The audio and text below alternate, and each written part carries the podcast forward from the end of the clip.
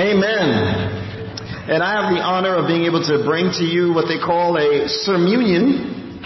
Uh, we're going to be having our communion and um, a short message as we get ready to take the Lord's Supper, and I'm going to be leading our thoughts. And so uh, let's get ready, and we're going to be looking in God's Word, and especially as we think about the coming holidays. Amen. Amen. Let's pray. Heavenly Father, we know that whenever we are gathered together as a body, you love it when we pray.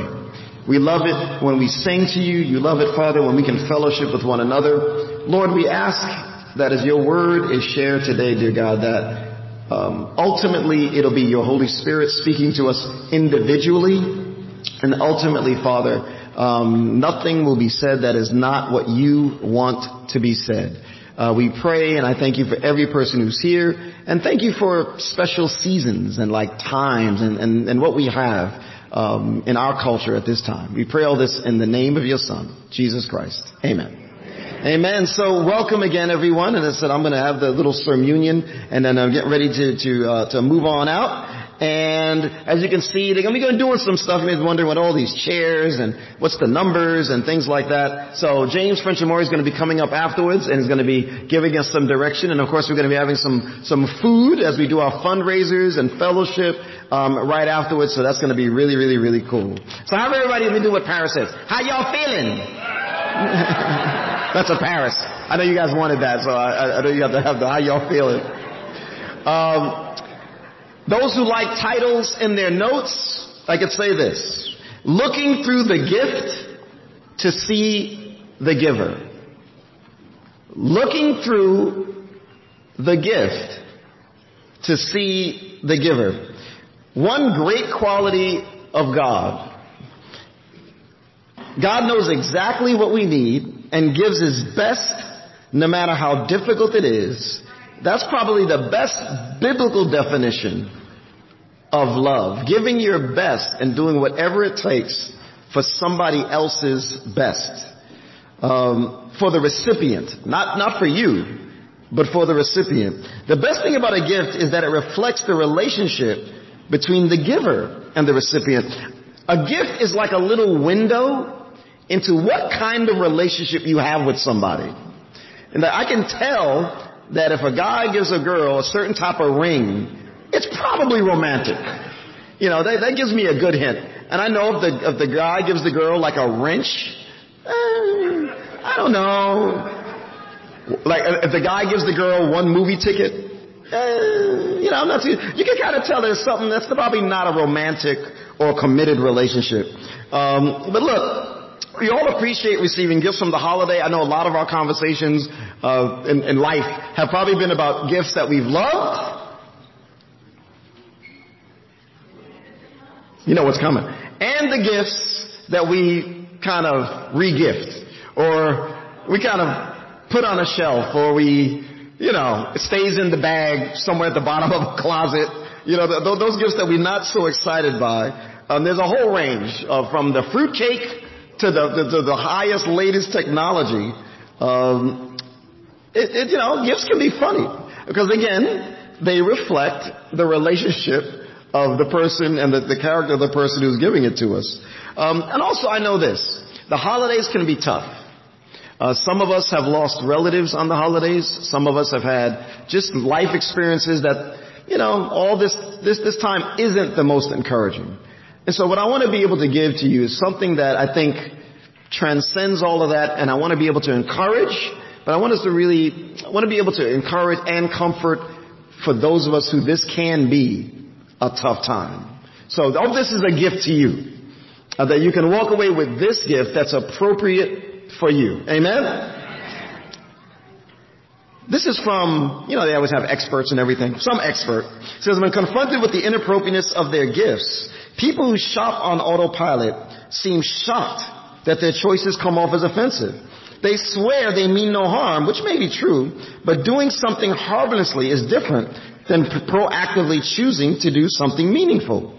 So how to keep from being thought of as an insensitive, uncaring lout of a gift giver? Here's some advice. This is just some giving advice. This is all, especially for all the men, you know. You think about gifts. I think women are very good gift givers, naturally. I may get in trouble for that later, but amen. Uh, admitting you have a problem is the first step, of course, but also recognize that the gifts you give show your loved ones not only how you feel about them, good and bad, but also how you feel about yourself. Um, according to Dr. Susan Locke, psychology professor at Baruch College in New York City, gifts that convey a lack of emotional investment and sensitivity to the needs of the receiver often reflect a lack of self-worth in the giver. In other words, if you grab the first obvious generic gift or gift card you see, you're really signaling that you don't think you're smart enough to figure out what your significant other deserves or would like to get from you. So what is the perfect gift? And how do you go about snagging it? You may be surprised to learn that a great gift should be just that. Something that satisfies a need or desire. Something that satisfies a need or desire in the recipient, but is something they would not buy for themselves.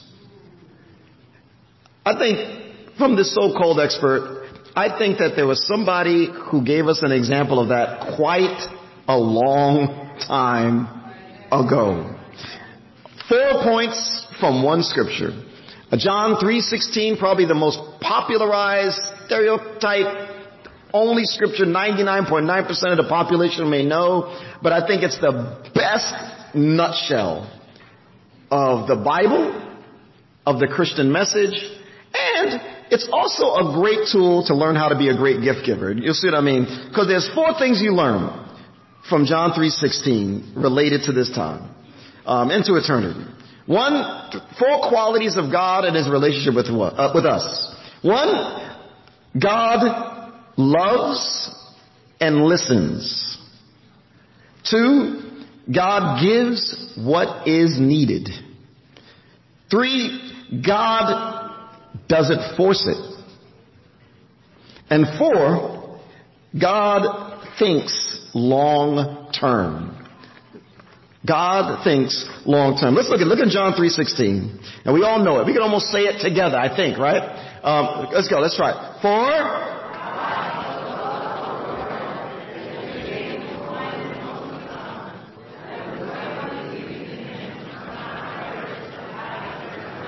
There we go. We know it by heart. We all got that scripture memorized. Okay, everybody, 1 Samuel 12:10. No, I'm just don't. That'd be cool if it happened. I, I would, that would have freaked me out, actually. Um, I've been, that's a miracle. That's a miracle. Because uh, I don't know that one either. Uh, one, God loves and listens. It says, for God so loved the world. Jesus reveals that God has a deep love for the world. The same world that would reject him and the same world that stands opposed to everything that he is. The same world that earlier on in the book of gospel, it talks about, you know, and then the Bible talks about, oh, you gotta be, know, the, the, the world, the world is evil, the world, the world, the world. That's the same word. And he knows that world will reject him. Yet, John is describing how God, how God loves the world. And how God chooses to love is the key. And the first thing is that God chooses to love not by some vague sentimentality, but God chooses to love by listening, by paying attention to us, by trying to figure out, you know, I'm, I'm speaking in human terms, you know, he already's got it figured out, but it's like a good gift giver tries to figure out, man, what does, what does James need? What does he really need? that God really listens to our needs. And that's one great quality that he's got. And what follows after for God so loved the world? Right, and he gave, and but, setting up for that is what follows will be God's lesson on how to love others, what they really need. In other words, if this is how the source meets needs, then we all we would do best to learn from, from the best. And its first key is note that God is not described as angry God is not described in the Bible. Now you see a lot of examples of God's wrath. I get it. You do. You know, you do. It's in the Psalms and this. You see wrath and anger and just, and you see like the Ten Commandments to showing in the holidays and the ground opens up and ah, you know, so we, so we see that view of God. But here you ultimately see God is not angry with you. Let that sink in. We're all sinful. There's some atrocities that will curl all of our hair that we've done and we read about. But ultimately, God is not angry with you. God is not up in heaven going, boy, I can't wait to get my hands on him. Wait till he gets up here or down here. Wait, oh, I'm gonna get my hands on him. He is listening and thinking of you and hoping and wanting to be able to give you his best but he's not angry. God so loved the world. Christ died for us even while we were in sin. Paul puts it in a lot of different words, the same thing. Way before, perhaps for even a good man, Paul says. Here's a challenge. Do we communicate to others whether it's by a gift or whatever we do, that we are responsive to them, that we listen to them, and that we're there. You know, sometimes we just need to know that people are there. Like God is. That when the chips are down, when something's going down, I'm gonna look to my left, there goes Troy. Using Troy as an example. He's one of those people, to be honest. He's one of those guys who's just there. Something go down, you go, oh, oh. You know, then the Troy will be right over there waiting for us. He'll be there for you. The Father thinks so much about you, He knows that that's the perfect thing. Just being there is one of the key things about a gift. It shows that you're available. And then as someone started off, it says God gave. God gave His Son. God gives, number two, what is needed. He doesn't give you the stuff you don't need. He doesn't give you the, give me something you don't need. What is it? Clothes. Well, some people do need clothes. Huh? A cold? Oh well, yeah, yeah. You don't need a cold. Definitely, that's, that's truth. But I mean, there's, there's so many things that we don't need that we may end up getting. But ultimately, God doesn't. Look, getting gifts that they say that are thoughtless and that seem like the person has no idea can be like so annoying. Uh, you don't want to be ungrateful, but you can feel like this person doesn't have room in their brain for me. Not, it don't have room. You feel like you're an afterthought. At best, you feel ignored, and at worst, you can feel hurt. Remember when Jesus said, what father, if a kid asks for bread, will give him a stone? You know, that's just mean, you know, like, I want fish, scorpion, you know, like, like who does that? Like, that, that doesn't, who does that? My favorite term. It doesn't happen. Let me tell you something. God knows what we need, and the first thing you notice, notice it didn't say, for God so loved the world that he gave the cross. He didn't say that. He didn't say, for God so loved the world that he gave the Bible. He said, for God so loved the world that he gave his what? He gave his presence. If anything Jesus represents, we get into theology, is he represents God's presence among us. Emmanuel. And he said, man, that's what these people need. This world needs a person. A person who's close and who's near. Relationship is primary for us as human beings. Not a doctrine, not a new list of laws, not a new miracle, not just political power, not wealth, but a person, a shepherd. If you have time, you can look in, uh, um, throughout the book of John. You talk, you see how Jesus talks about His presence coming to be with us. God has our back and He is with us in Christ. One of the things I think, we all want to know that we're shepherded. And this is, um, I'm going to give you a story about one particular disciple, lived a long time ago. Um, this particular disciple, uh, and I don't agree with him. He, he wasn't like a perfect guy. He had some issues. Um, um, you know, the church he's a part of looked a little different than our church, but he was a disciple. And he had, he's been around a long time ago. He had a certain level of popularity that's still big today. Um, he, he, came from uh, Turkey, you know, the country of Turkey, uh, in the Middle East. Um, Look, he was born during the third century in a village called Patara. At that time, it was a Greek area and is now the southern coast of Turkey. His wealthy parents who raised him to be a devout Christian died in an epidemic while he was still young. Obeying Jesus' words to sell what you own and give to the poor, he used his whole inheritance to assist the needy, the sick, and the suffering. He dedicated his life to serving God. And he was basically made like an elder over other elders in this town called Myra in Turkey. And because this guy was going to be sold everything he had, he just thought about giving to the poor. Um, he was actually at the Council of Nicaea, you know, that began the shift to more what we call Catholicism today, but this was even before the Council of Nicaea. He was thrown in jail because uh, before Constantine, those know our history, there was a lot of anti-Christian emperors who resented this new faith. But this guy was known. In fact, he was known for being so giving. He actually fought for the reduction of taxes against an emperor for a town, for Myra. That's pretty cool, right? Like he went to the, to, to the leader and said, you know, you need to lower these taxes. That's a great gift, by the way. He said, you need to lower these taxes, and, and the emperor lowered the taxes. Um, he was actually known, because back in the day, uh, the larger a dowries, you know, if you want to get your daughter married off, the better the chance that a young woman would find a husband if they had a big dowry, a payment, you know, so to speak. Without a dowry, a woman was unlikely to marry.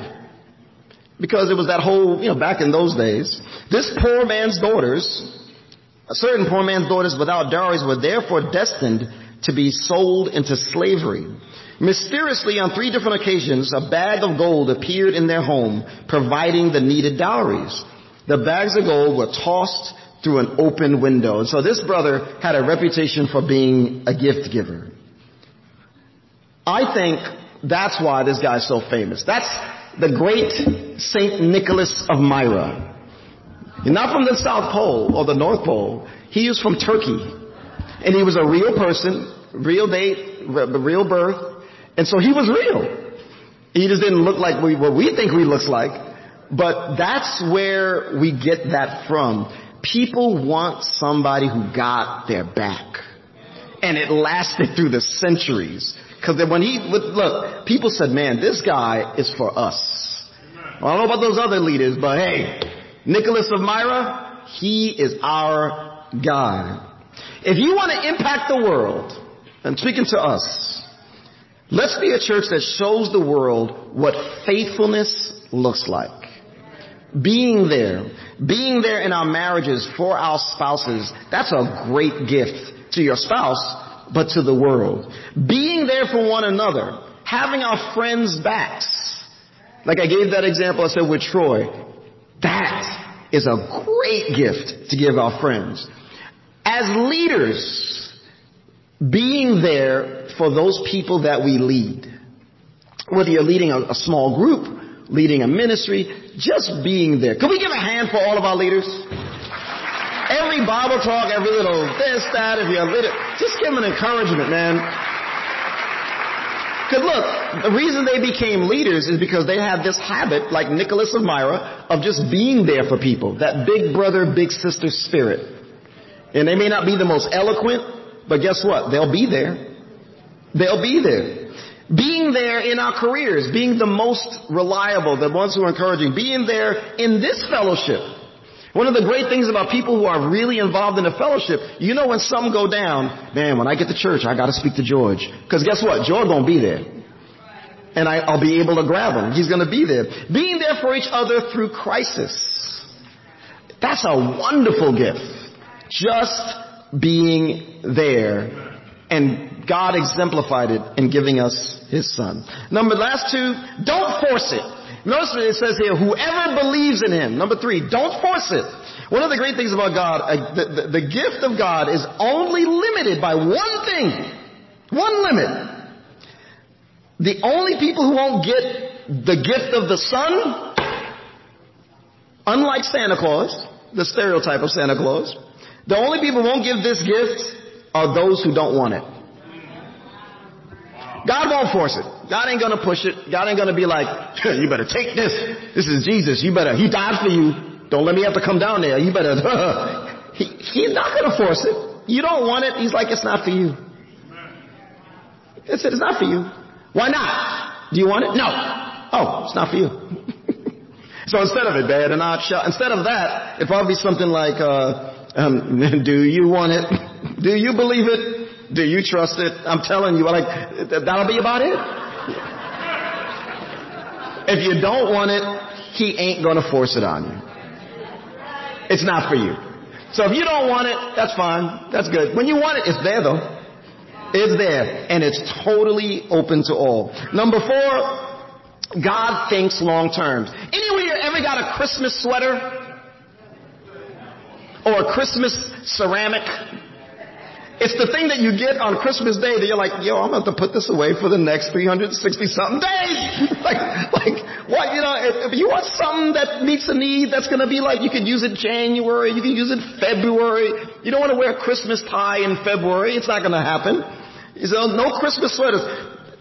God gave eternal life.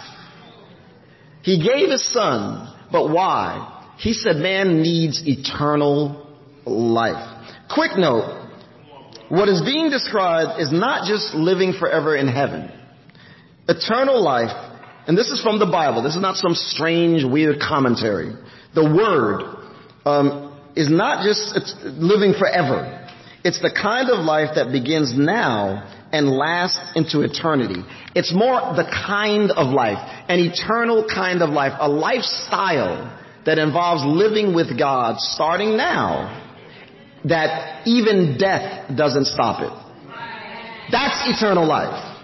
God thinks long term, not just giving you something when you die to get you to heaven and you got your little life insurance. And he knows it because it says that we perish without God. Um, one of the harsh but truth truths of the scripture, the word perish means simply destruction, to cancel out, remove, to die with the implication of ruin and destruction, caused to be lost, utterly perish by experiencing a miserable end. That is where the world is going without Christ. It's perishing. And so God knows why He gave us the Son, because we need eternal life now. Yeah, we need heaven. But you look at this world today, we need eternal life. God's kind of lifestyle in our marriages, in our parenting, in our city, and in our borough. That's why we want to study with you. Okay, I said it. I know I shouldn't have. I'm sorry, Paris. I said it. Reason we want to study the Bible with you, if they've been asking, because we want you to have this life. Okay, okay, I said it, I said it, I'm sorry, the cat's out the bag. That's the reason why. We don't want to study with you because we like Bible study after church. We don't want to study with you because it's fun. We don't want to study with you because we have nothing better to do or we're told to do it. We're doing it because we really believe it's what you need. We, we want you to see what we see. That's it. If you want it, if you're curious, but we do want you to see what we see. So brothers and sisters, as we take communion, I want us to remember to love and listen, to give what is needed. Don't force it. Think long term. Hebrews 6 says, God is not unjust. He will not forget your work and the love you have shown him as you have helped his people and continue to help them. Church, God will not forget 2016. With all our issues, He will remember you. God has some really great gifts for you in 2017. And God in 2017 has our back. Let's be encouraged. Let's pray. Father, thank you so much as we get ready to take this communion. Father, we, we know that we represent what you are doing in this borough and you have redeemed our lives. Father, you have stepped in and given us the greatest gift. Help us to know that it reflects who you are to us.